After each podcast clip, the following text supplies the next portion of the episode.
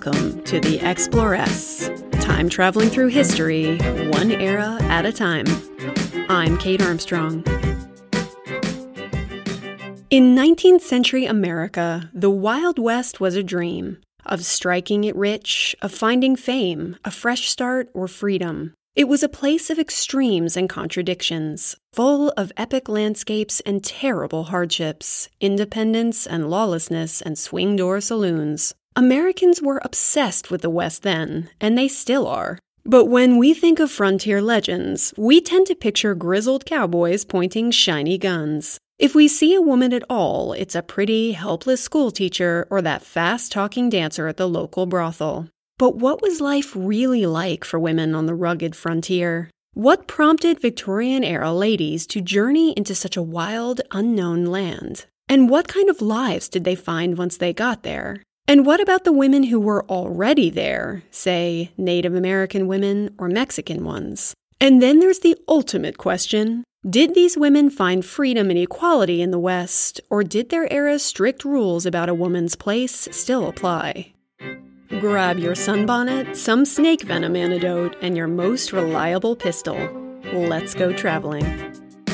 But first, a shout out to some of my patrons. My pirate queens, Edie, Emily, Jessica, Get Grim podcast, and the Boobies and Newbies podcast. And my lady presidents, Amy, Brendan, Louisa, Caitlin, Eve, Courtney, Lindsay, Avery, Karen, Elizabeth, Jackie, Caroline, Lauren, Kat, Mary, Claire, Nancy, Casey, and Paul.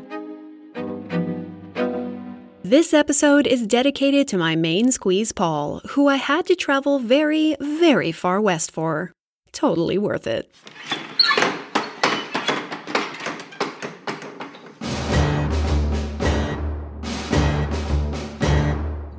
So let's start somewhere in the 1840s, in, oh, let's say Ohio.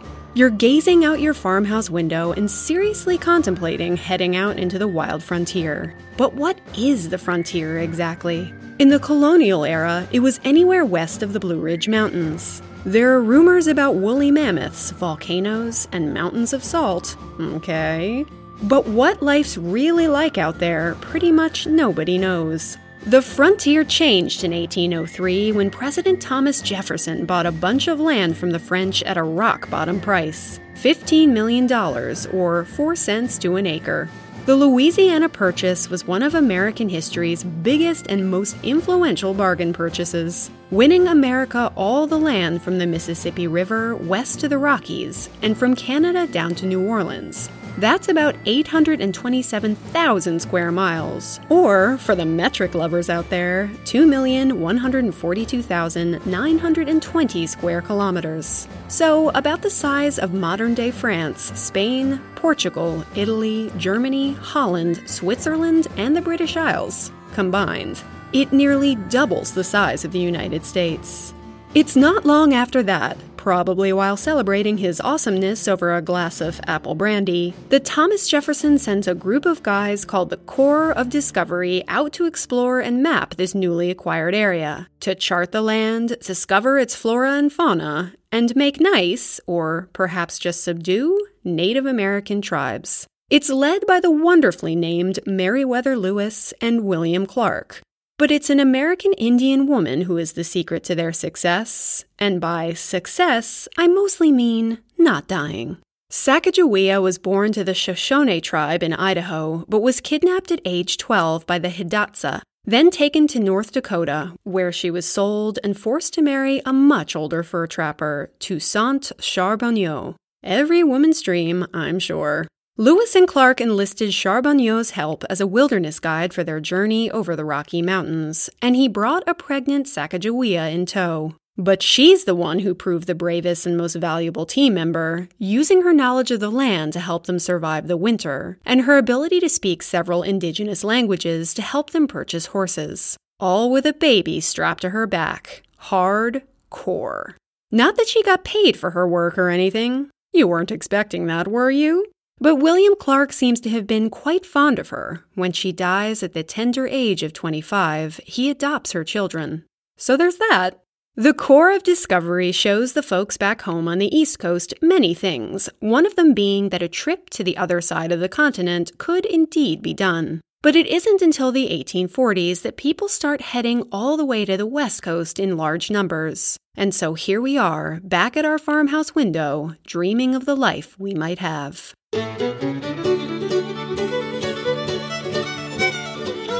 By now, several overland routes have been established across the Middle West and to the West Coast. About 7 million Americans, 40% of the populace, are living beyond the Appalachian Mountains. But why leave the safety of the known eastern states for the wild and dangerous unknown? Most of them go in search of fortune, or, at the very least, cheap land to buy and farm. The population is rising, especially in terms of immigrant numbers, and opportunities don't feel as plentiful as they once did. Plus, depressions in 1819 and 1839 pull the economic rug out from many a pair of feet. The 1840s will see a series of American victories in terms of dominating that scary land beyond the Mississippi.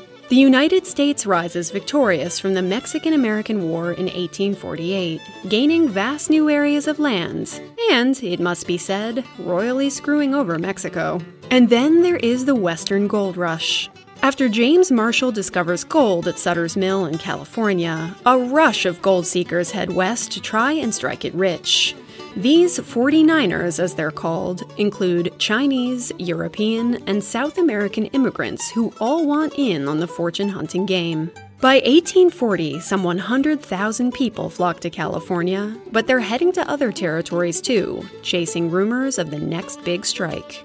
The government is helping things along as well, as they're eager to see people heading out to populate the West. A much bigger country full of farmers means more valuable grains that the country can export elsewhere. Laws like the Preemption Act of 1841 and later the Homestead Act of 1862 mean that families can stake claims on good land for much cheaper than before. Whether or not that land is theirs to claim is another thing entirely, but we'll get to that a little later. There is also the American obsession with manifest destiny. Coined around 1845, the term is meant to express an American philosophy that's captured the culture's imagination that it is our birthright, granted by God, to spread the American way of life through the rest of the continent, even if we have to push through indigenous tribes who have lived and thrived there for thousands of years. Oh my. Often it's the menfolk who want to head for the hills, keen to pan for gold, or go down into the mines, or log the lush forests of the Pacific Northwest. They mostly want to leave their ladies behind in the East and send money back home, but many a wife isn't game to be left behind. Take awe inspiring pioneer wife Luzena Wilson. She wrote, I thought where he could go, I could go, and where I went, I could take my two little toddling babies. I little realized then the task I had undertaken. So we're going. Saddle up, ladies. We'll leave in spring so we can be sure the weather won't have turned too bad when we hit those craggy mountains. That's the theory, anyway. Steam trains do exist, but at this point, none of them cut through the country to the other coast. The first transcontinental railroad won't be up and running until the 1860s. So travel west means it's a horse pulled wagon or nothing. If you're feeling unprepared for your journey, don't fret. There are several handy manuals to guide you along. Publications like the National Wagon Road Guide and the Daily Missouri Republican are the era's lonely planets, giving you useful tips like how long the journey west might take. Three months, they say, when in reality, it's more like six. They'll also help you figure out what kinds of things you should pack, how to cook dinner over an open flame, and how to keep your kids busy for 10 hours a day in a dusty wagon. Don't worry, these guides say. It'll be fun. We promise. Of course, the reality of these journeys is shockingly hard.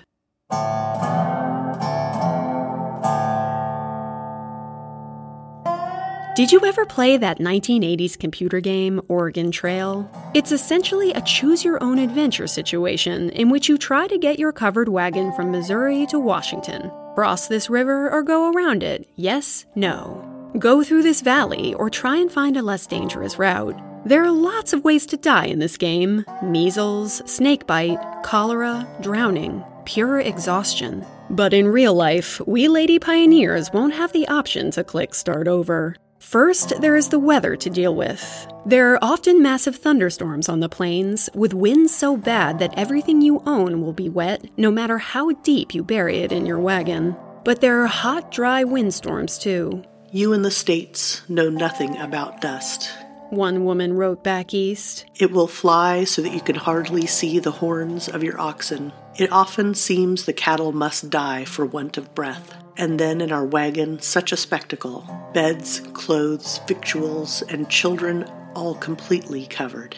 And after that, in higher elevations, there's always the risk of snow. I carry my babe and lead, or rather carry another, through snow and mud and water almost to my knees, wrote that same poor woman from the crazy dust storms. I froze or chilled my feet so that I cannot wear a shoe, so I have to go around in the cold water barefooted.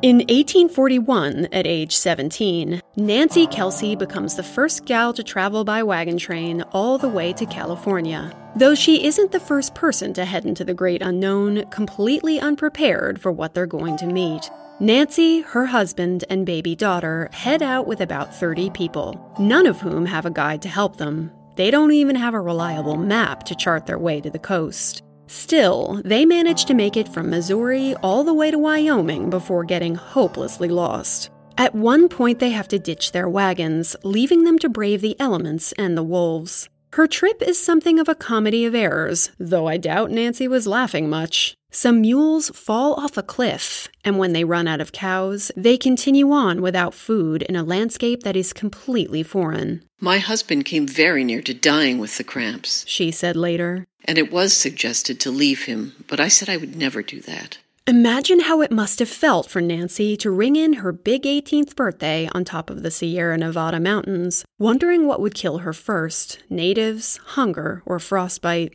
But somehow she made it, went on to have 11 children, and many adventures that make my stomach hurt just to contemplate. It does cost some money to go west. Buying and outfitting a wagon cost from 600 to $1,000, the kind of money that's almost impossible to save on a factory worker's wage. That means most women who head west come from middle class farming families, but that doesn't mean they're all ready for the harsh reality of frontier living. In general, these aren't the chaps wearing rebel girls from Wild West movies. And let's remember, Victorian era rules of etiquette run very deep.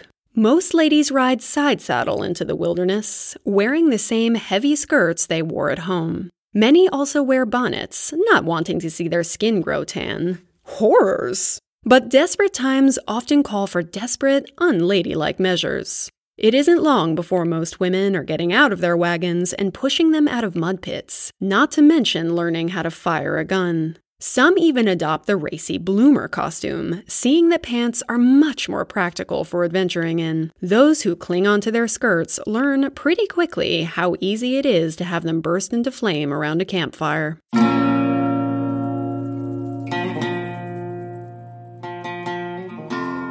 We lady pioneers will need strong arms, flexible ideas about personal hygiene and comfort, and a strong constitution to make it through these long days. The wagons only stop rolling from dusk until dawn, and you'll be in charge of most of what happens during those hours. Think of the very worst camping you've ever done. Terrible weather, bad roads, no electricity, no porta potties, no matches, no headlamps. And times that by perhaps 15. And at the end of the day, when the wagons are circled and there are animals howling out through the darkness, who do you think is in charge of domestic duties like cooking and cleaning and starting a fire? Us ladies, naturally. Just like back at home, ours is the domestic sphere. Never mind that this sphere now involves bears and rattlesnakes.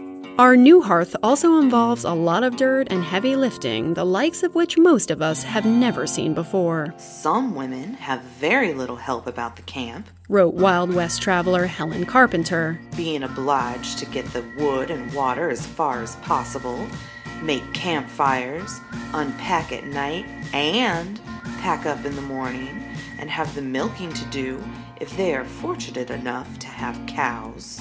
This isn't a situation where you can retreat into an air conditioned camper van and watch some Netflix over a glass of box wine. The conditions are hard and always changing, and so we ladies need to be able to think on our feet.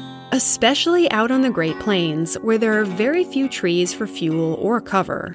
Often, the only thing to gather for a fire are buffalo chips. No, they are not at all like kale chips. They are dried out buffalo poop, which must smell particularly delightful while one tries to cook over it. Some women have never once cooked out in the open, and yet, of course, they manage.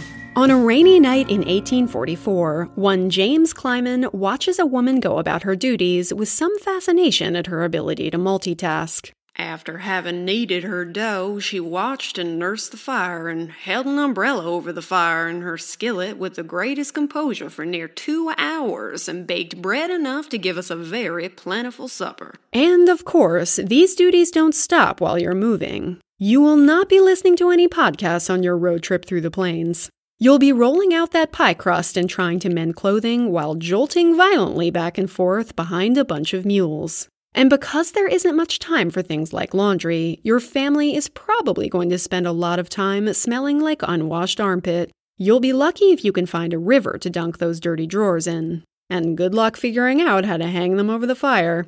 The trail is harsh and sometimes punishing. You might come across something truly horrible, like a stranded family, left helpless by the death of a patriarch. One pioneer remembers coming across an open, bleak prairie, the cold wind howling overhead, a new made grave, a woman and three children sitting nearby, a girl of fourteen summers walking round and round in a circle, wringing her hands and calling upon her dead parent.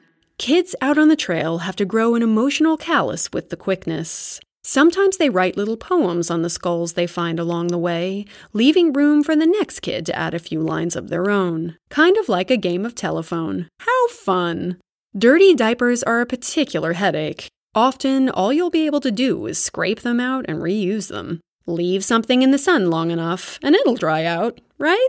Same goes for whatever you're using to deal with your feminine hygiene. How are we even going to the bathroom in the middle of an open plain with so many men around, you wonder? Sometimes we ladies have to band together. They can often be seen standing in tight circles, shielding a urinating lady from view of the men in their wagon train. Others just have to trot farther afield to find a private place.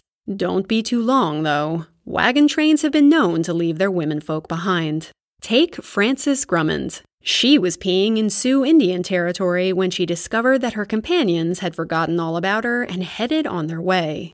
Understandably, she panicked. In my haste to reach the road or trail, I had the dreadful misfortune to run into a cactus clump. She wrote later. My cloth slippers were instantly punctured with innumerable needles. There was no time to stop even for an initial attempt to extricate them, as fear of some unseen enemy possessed my mind, as cactus needles possessed my feet. She ran, her feet like living pincushions, for almost a mile before she found them.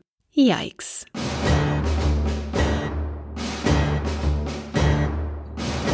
Even if things go well, you're bound to hit trouble when the going gets rough and your cart animals start to tire. That's when you'll have to start making tough decisions about what to throw out the back of the wagon. You've brought everything you own with you, and it's precious keepsakes and pieces of furniture that are likely the first things to go. It's not that uncommon on the prairie to find a lone set of table and chairs. But don't worry, just because your husband wants you to throw things out doesn't mean you have to.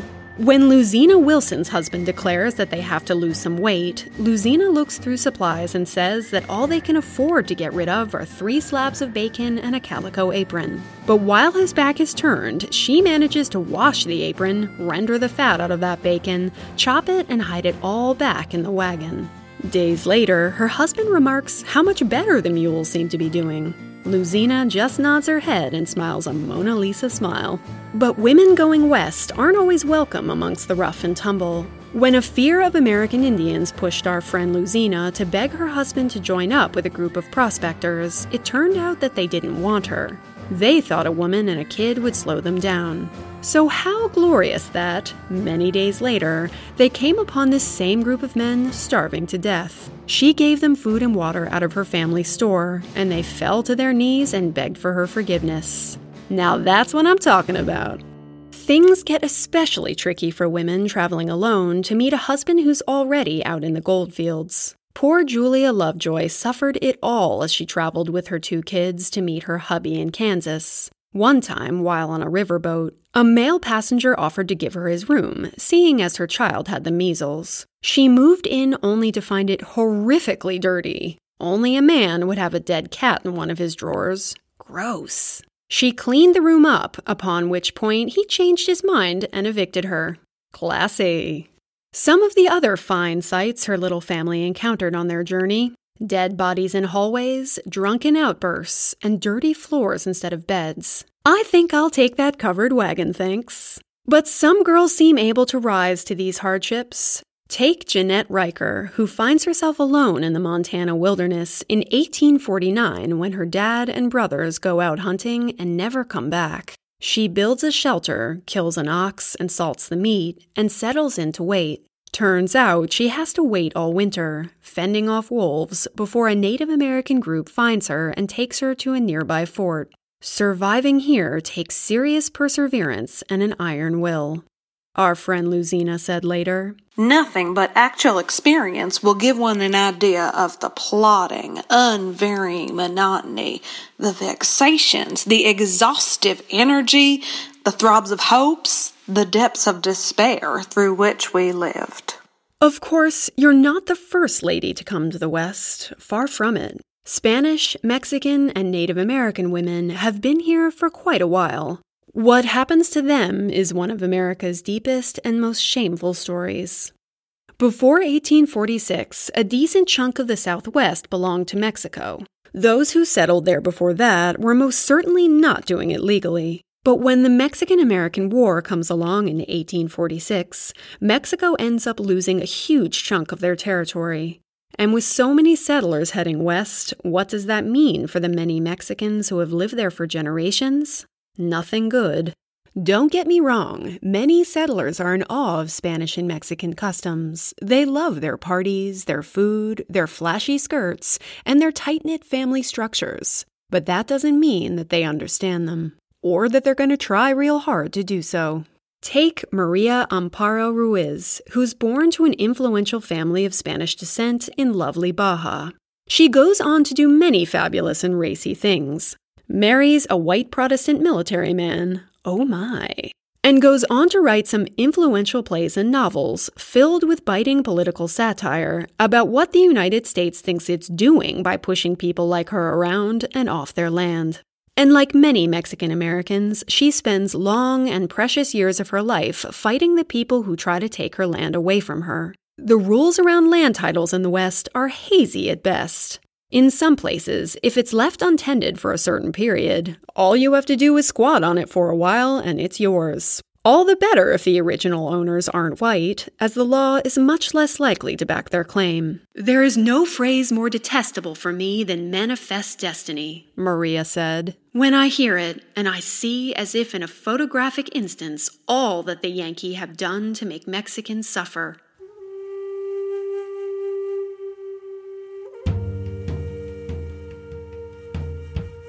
And then there are Native Americans. It's hard to fully capture what an Indigenous woman's life is like before pioneers come along. There are many different American Indian tribes operating in the 1800s, and they all live with different languages, religions, and ways of life.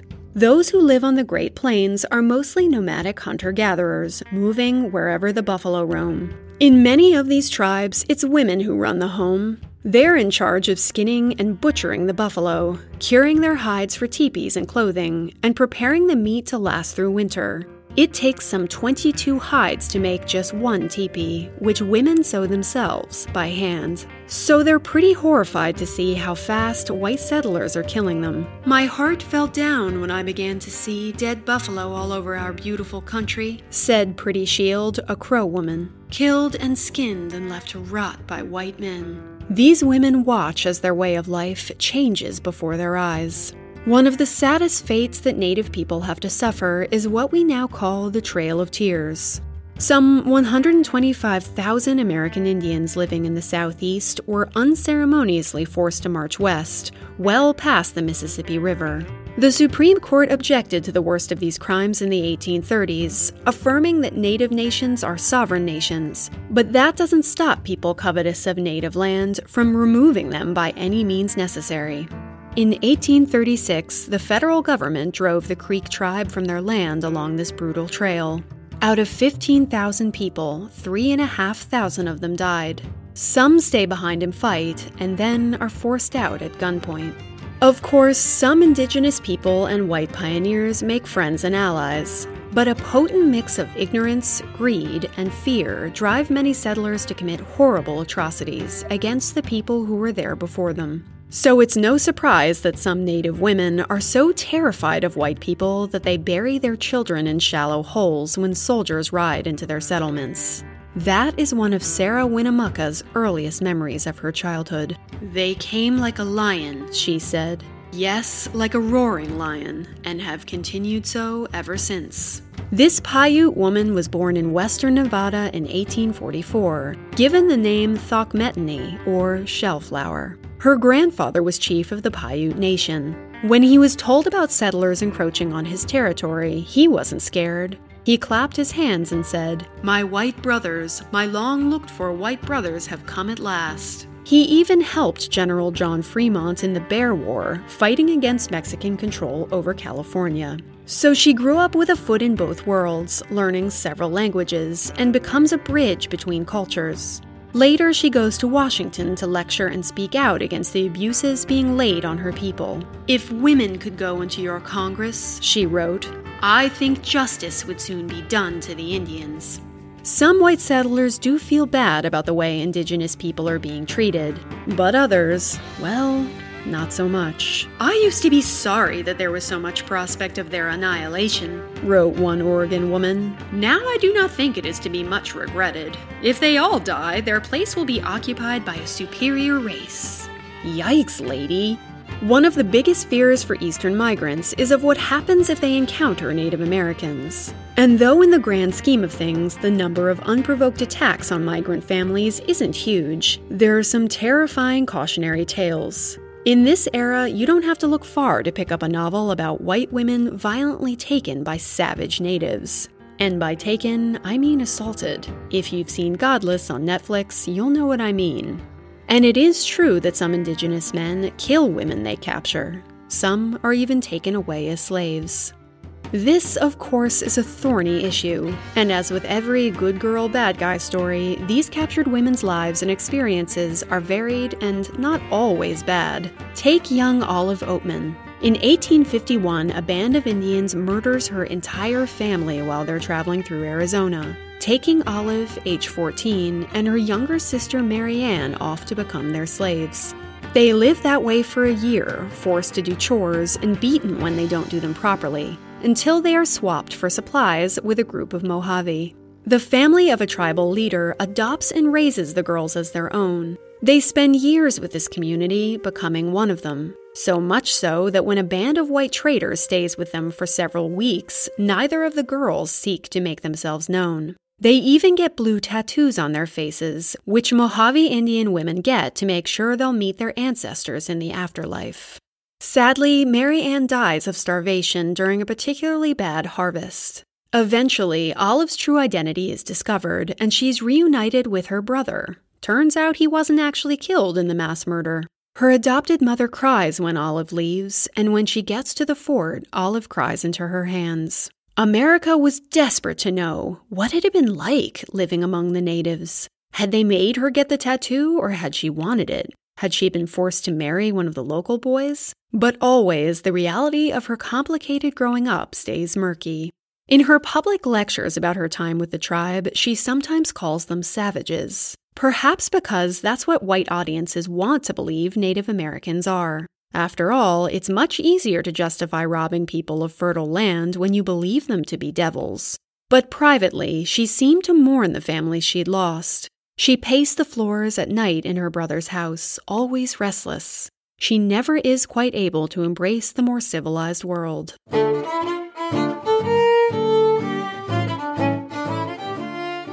So now we've arrived, we're in the West. But what are we to expect upon arrival in Nebraska or Montana or Oregon? First, you might thank God you made it, or you might indulge in a good bout of crying. That's what one girl recalled her mother doing when their wagon pulled up in front of a tiny house made of sod. Honey, we're home! I remember how her face looked as she gazed about that barren farm, then threw her arms around his neck and gave way to the only fit of weeping I ever remember seeing her indulge in. The landscape is foreign, unforgiving, and scary to many Eastern ladies, especially those dusty, windswept plains that stretch as far as the eye can see. One pioneer bride begs to go with her husband on a trip to purchase wood, and when she sees trees, something she hasn't seen in two whole years, she throws her arms around a trunk and clings on like it's a long lost sister. In these early days of migration, women are scarce out here. Out of the 50,000 people who head for the plains in 1849, only about 5,000 are of the female persuasion. Towns tend to be little more than a collection of shacks and men, and they are, in fact, quite wild. If a mine does well, the population around it swells, creating a demand that the supply can't keep up with. There's nothing like a half formed infrastructure and the looming prospect of starvation to put the wild in West. Houses are pretty scarce too, so ladies, if you're hoping for a nice little three bedroom cottage, don't get your hopes up. Your first home is likely to be a dugout, which is essentially a fancy cave dug into the side of a hill. Keeping house in a cave is, to put it mildly, challenging. One cave dwelling girl reported that when it rained, We carried the water out with buckets, then waited around in the mud until it dried up. Then, to keep us nerved up, sometimes the bull snakes would get in the roof, and now and then one would lose his hold and fall down on the bed, and then off on the floor. And what does one do when it's raining bull snakes? Chuck them out the front door, of course. Mother would grab the hoe, and there was something doing. And after the fight was over, Mr. Bull Snake was dragged outside. You'll need to get over your fear of snakes quite quickly. One woman in Texas said she killed some 186 of them in one year. They are particularly famous for appearing in people's beds. You might also be living in what's called a soddy, a structure made of sod bricks that weigh upwards of 50 pounds each. Sure, someday you might have enough money to build a proper log cabin, but most of your earnings will need to go toward livestock and equipment. So you'd better get comfy in that dirt hut with its gravel floors. Have you raked your living room floor today? Everything you own will have to be multi purpose. If it can't be used as a dress, a tablecloth, and a picnic sack, then it's not going to make the cut. On the day of their wedding, one couple stood behind a wax sheet in a corner of their soddy to get ready while guests milled about on the other side. Once they were hitched, that same sheet was used as a handy tablecloth for the wedding supper. For those of you keen to get nesting, there are things you can do to make your place feel more homey. The wind whistled through the walls in winter, and the dust blew in summer, but we papered them walls with newspaper and made rag carpets for the floor and thought we were living well. Wrote pioneer enthusiast Lydia Lyons. Very enthusiastic over the new country we intended to conquer. Reading the spines on a bookshelf at a friend's house is a popular 21st century pastime, but have you tried reading the walls? Now that's a fun way to pass the pioneer lady's time. You can spend the long winters making rag rugs. They're pretty, and they also mean that your children are less likely to get gravel or splinters just from crawling across the floor of a morning. But conquering this wild landscape is no small feat, my desert flowers. Your home is dark and the windows are small. Most of them will not feature any glass panes. Rain and mud is going to soak into those rugs and through your newspaper walls, no matter what you do.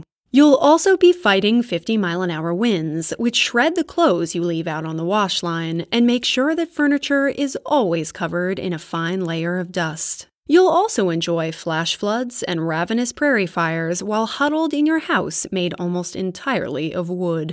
Snowstorms might cut you off from the world for weeks, and there are no emergency services to come and get you. Then there is perhaps the worst plague of all grasshoppers.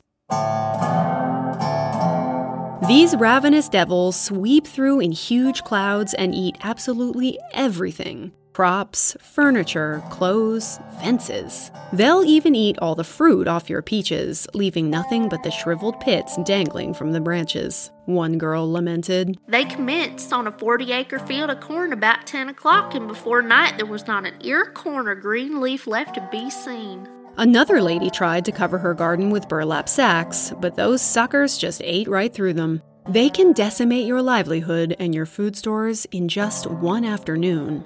If you're a lady in the Southwest, you'll need to make sure your bed is at least two feet from the walls, unless you want to wake up cuddling a scorpion. The fleas are a problem too. To keep them at bay, you might burn buffalo chips inside your house.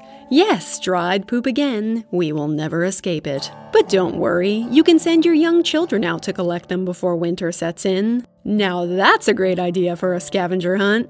Native American women build temporary structures that are easy to burn down when the infestations grow to be too much. But pioneer women want to create a kind of permanent sanctuary. And that is always going to be an uphill battle.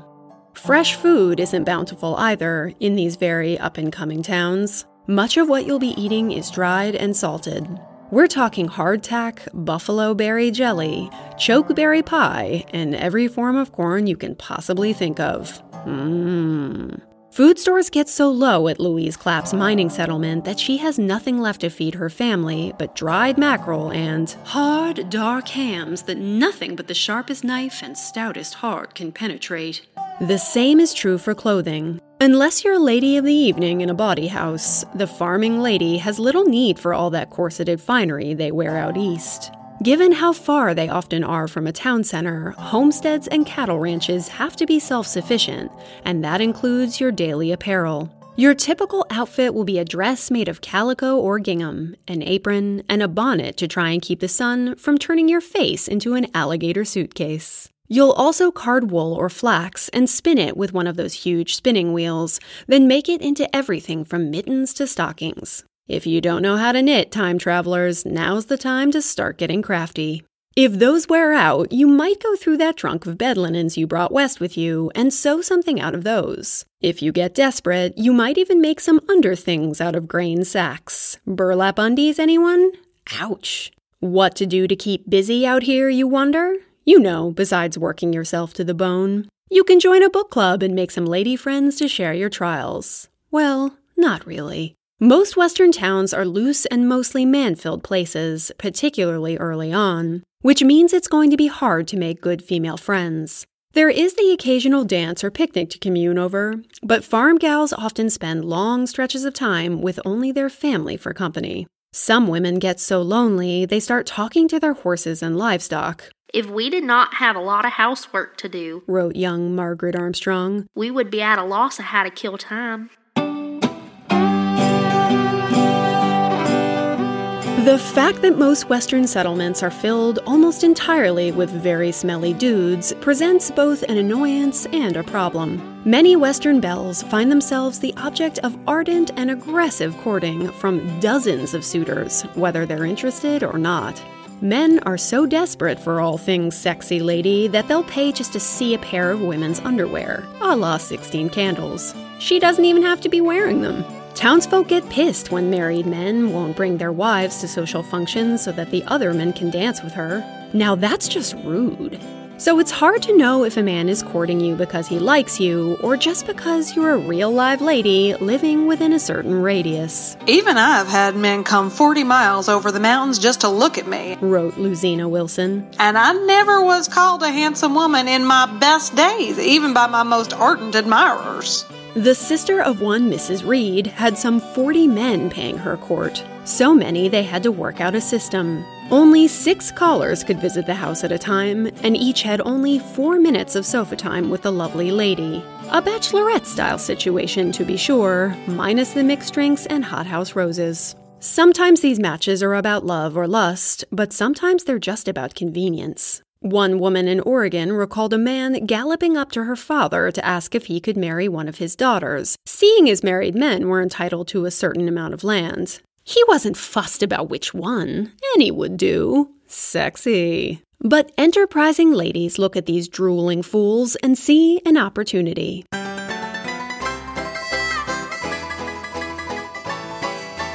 As we talked about in episode 4 on sex in this era, Wild West towns provide a very pressing need. Enter prostitutes, or the ladies we'll delicately call the fair but frail. Though most of these ladies aren't frail in the least. In a country where lucrative employment opportunities are few and far between, particularly for the single girl, a soiled dove in a town full of men can make an absolute killing. At just 19, a lady of the evening named Mattie Silks opened a brothel in Illinois. She went on to own several across the West, making mad money, taking many lovers, and this is just a tall tale, but it's too good not to mention, supposedly participating in a topless lady duel. In other words, living her best life. I went into the sporting life for business reasons and for no other. She said, It was a way, in those days, for a woman to make money, and I made it. While a domestic servant on the East Coast makes some $8 a week, there are towns in the West where a Cyprian woman can make 16 bucks in just one evening simply by being a man's dinner table escort. Nearly all these women at home were streetwalkers of the cheapest sort, said a Frenchman traveling through the West, whose terrible accent I'm very sorry to foist upon you. But out here, for only a few minutes, they ask a hundred times as much as they were used to getting in Paris. These women aren't free and easy. Like their sisters on the East Coast, many have to hand over much of their wages to madams for their room and board, and the same types of worries apply. Feather boas and fancy pantaloons aside, it's far from glamorous for many. With such high demand, Payday at the Mines can see some girls servicing up to 80 men in just one evening. They suffer from untreatable diseases, a high suicide rate, and ill done abortions. Sometimes prostitution offers us ladies an opportunity to get ahead and live an independent life. But for immigrants, that often isn't the story. This is particularly true of Chinese girls who are stolen off the streets of Canton and sold into unspeakably horrible sex slave situations in cities like San Francisco. Later in the century, a 25 year old dynamo named Donaldina Cameron will lead a crusade to save these women and stop the Chinese slave trade to the West. She leads police raids on brothels and gambling dens, hacking through doors with her own two hands, and then helps these women find jobs and stable husbands. One of these women, Yoke Keen, will become the first Chinese woman to graduate from Stanford. But some Western soiled doves turn their profession into a prosperous business that influences entire regions. They bring in mad business, for one thing, and thus red light districts are often the social center of town. Every boomtown has a strip of brothels that provide more than just a good time. They're a place where men can talk freely and do discreet business, and brothel girls prove good secret keepers. Thus, Cyprian ladies have more respect and more power in the West than almost anywhere else. Wealthy madams often become pillars of their community. They use their wealth to open schools, support injured minors, fund relief aid after natural disasters, and help women less fortunate than they. They're astute business ladies, too. Their investments win them freedom, but also a foothold in politics. Maybe that's why the West gives women the right to vote way before the East does.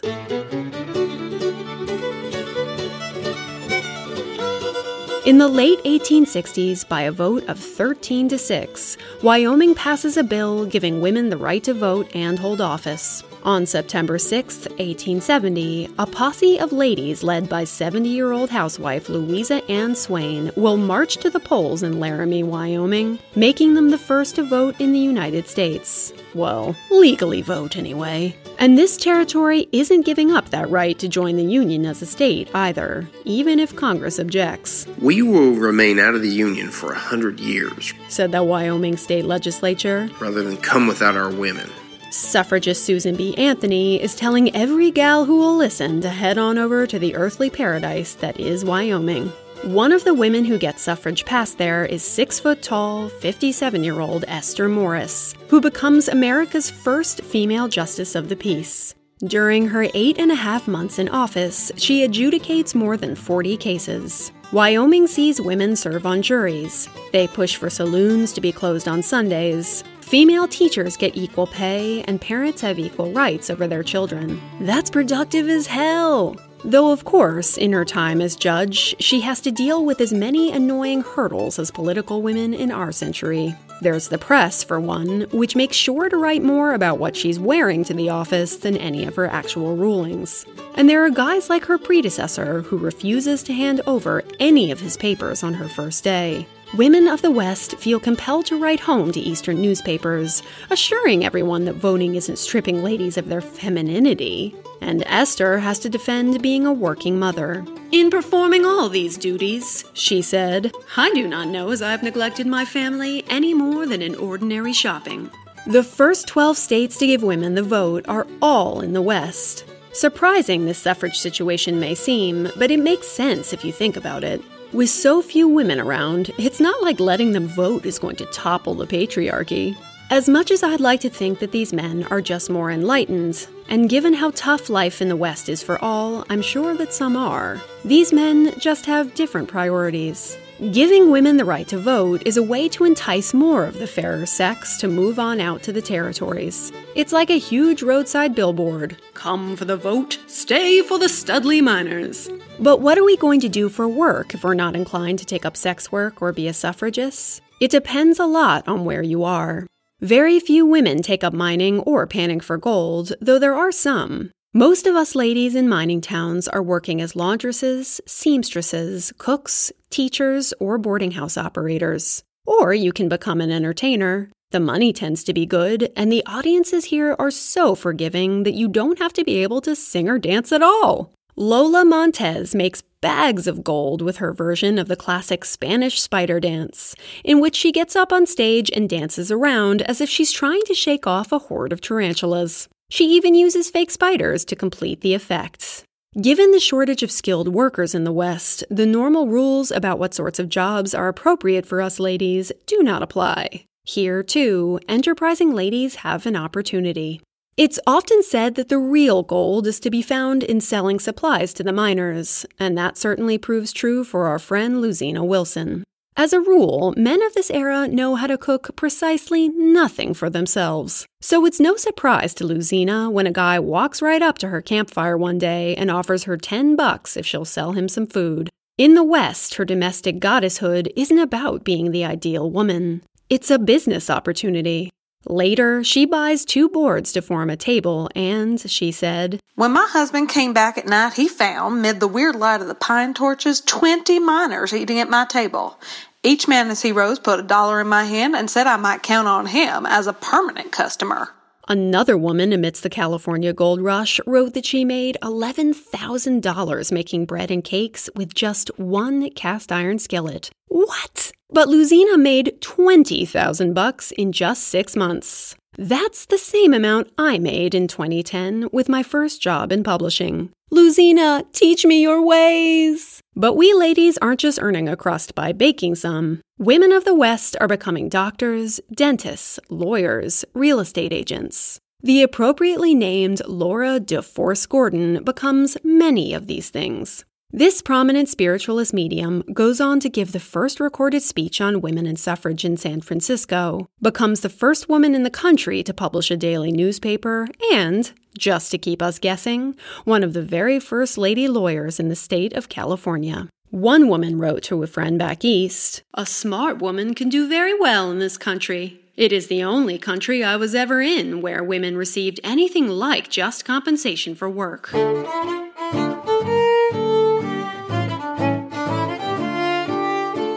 We ladies are getting into rougher work too. There are real live cowgirls amongst us women who actually own their own cattle ranches or homesteads, and who go on cattle drives and break horses themselves. Many of them are women of color, either Mexican vaqueras, the Spanish word for cowgirl, or African American women who grew up in the West and are some of the best horsewomen around. Vaquera Johanna July, a black Seminole living in Texas, grew up wrangling horses. She'd take them to the river, ease onto their backs, and let them swim around with her until they get too tired to throw her off. Bold move? Some of them do it openly as women, and because the West has looser rules in the realm of place and propriety, they often get away with it. But just like our secret lady soldier friends back east, many of them are donning the breeches and living as men. Mail delivery and stagecoach driving are both seriously dangerous professions. You're riding over rough roads through desert plains and mountain passes, trying to keep your wheels from slipping into gorges or icy rivers. You're always at risk of running into outlaws or overturning into a pile of snakes, so you'd better have a gun and know how to use it. California's one eyed Charlie Parker sure does. He is one of the toughest and most famous of them all. It wasn't until Charlie died that anyone knew she was actually Charlotte, an orphan from New Hampshire who sought to reinvent herself out west in the 1850s. She was a dependable stagecoach driver, getting huge amounts of gold across dangerous terrain. Her nickname wasn't hyperbole either. She lost her eye when a horse kicked her face, all in a day's work. As the New York Times said of her some 100 years later, The state lands of California in the post gold rush period were certainly no place for a lady, and nobody ever accused Charlie of being one.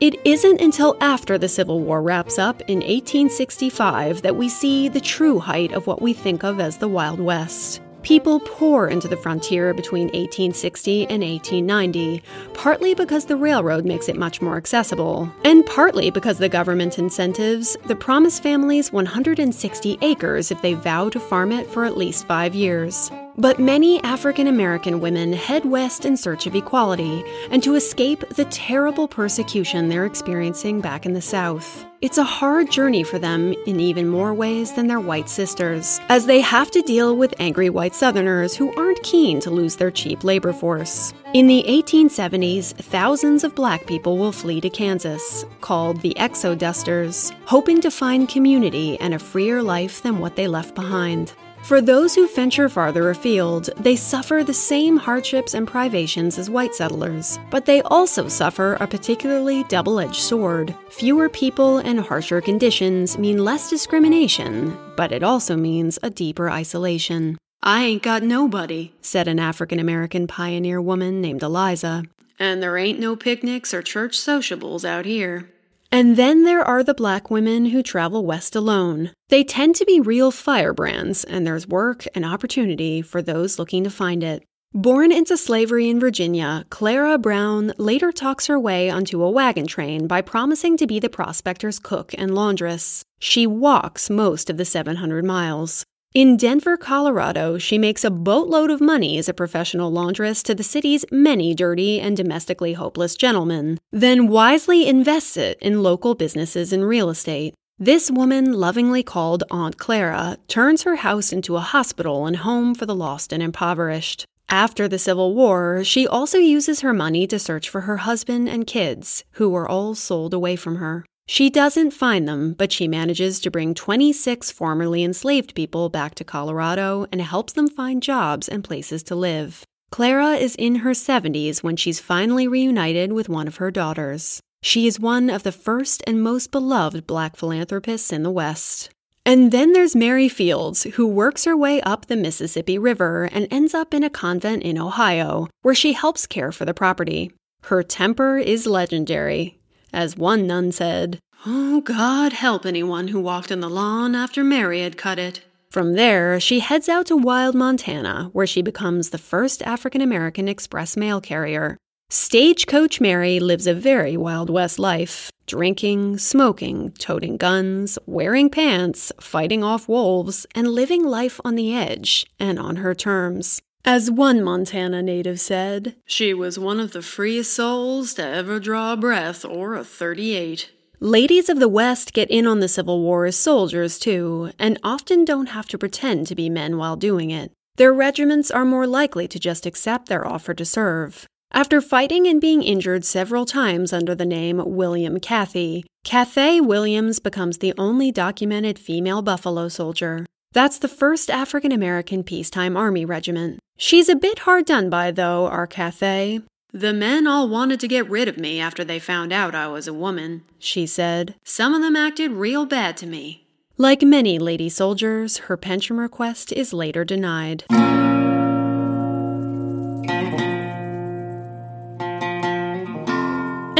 Course, you could always get involved in serious Wild West lawlessness, gambling, stick ups, and highway robbery. The stories of the women who do are the stuff of legends, where fact and fiction are often hopelessly intertwined. Eleanor Dumont becomes one of the first and most successful female gambling operators in the West. Operating under the outrageously wonderful name Madame Mustache, she arrived in San Francisco in her 20s and proceeded to outgame everybody else at the table, buying champagne for the losers so they wouldn't feel too bad. She even opened her own luxury gambling parlor. She used her winnings to purchase a cattle farm, and when her manager, Jack McKnight, ran off with her money, legend has it she hunted him down and killed him with a shotgun. Sorry about it. Later in the century, two women with guns will become national sensations. Annie Oakley makes quite a splash with her fancy shooting, which she learns after her father dies and she has to hunt in order to support her family.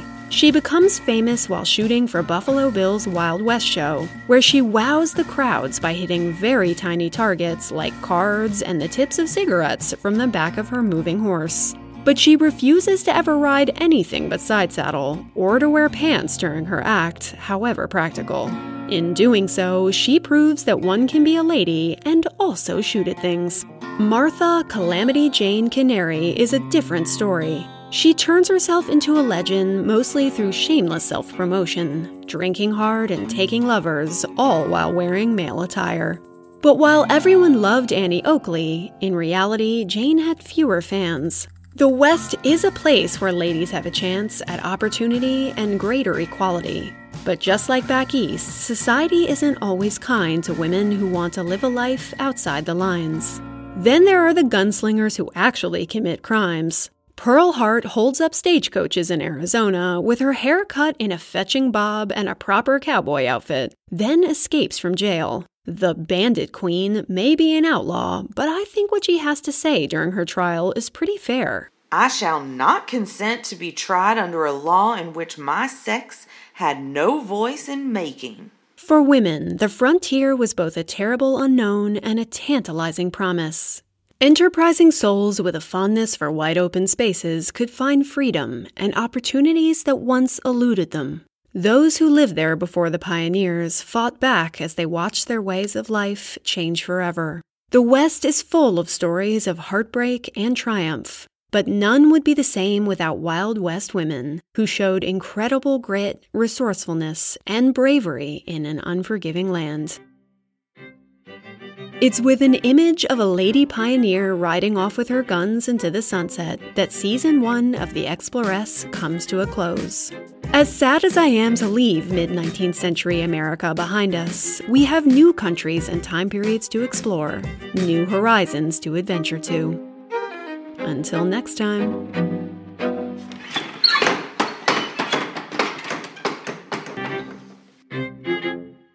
To everyone who listened, reviewed, and shared the show with friends, thank you. It's been a wild ride, and having you all in the covered wagon with me has made all the difference in the world. A particular thanks to my patrons and to all the lovely podcasters who enthusiastically cheered me along and promoted the show.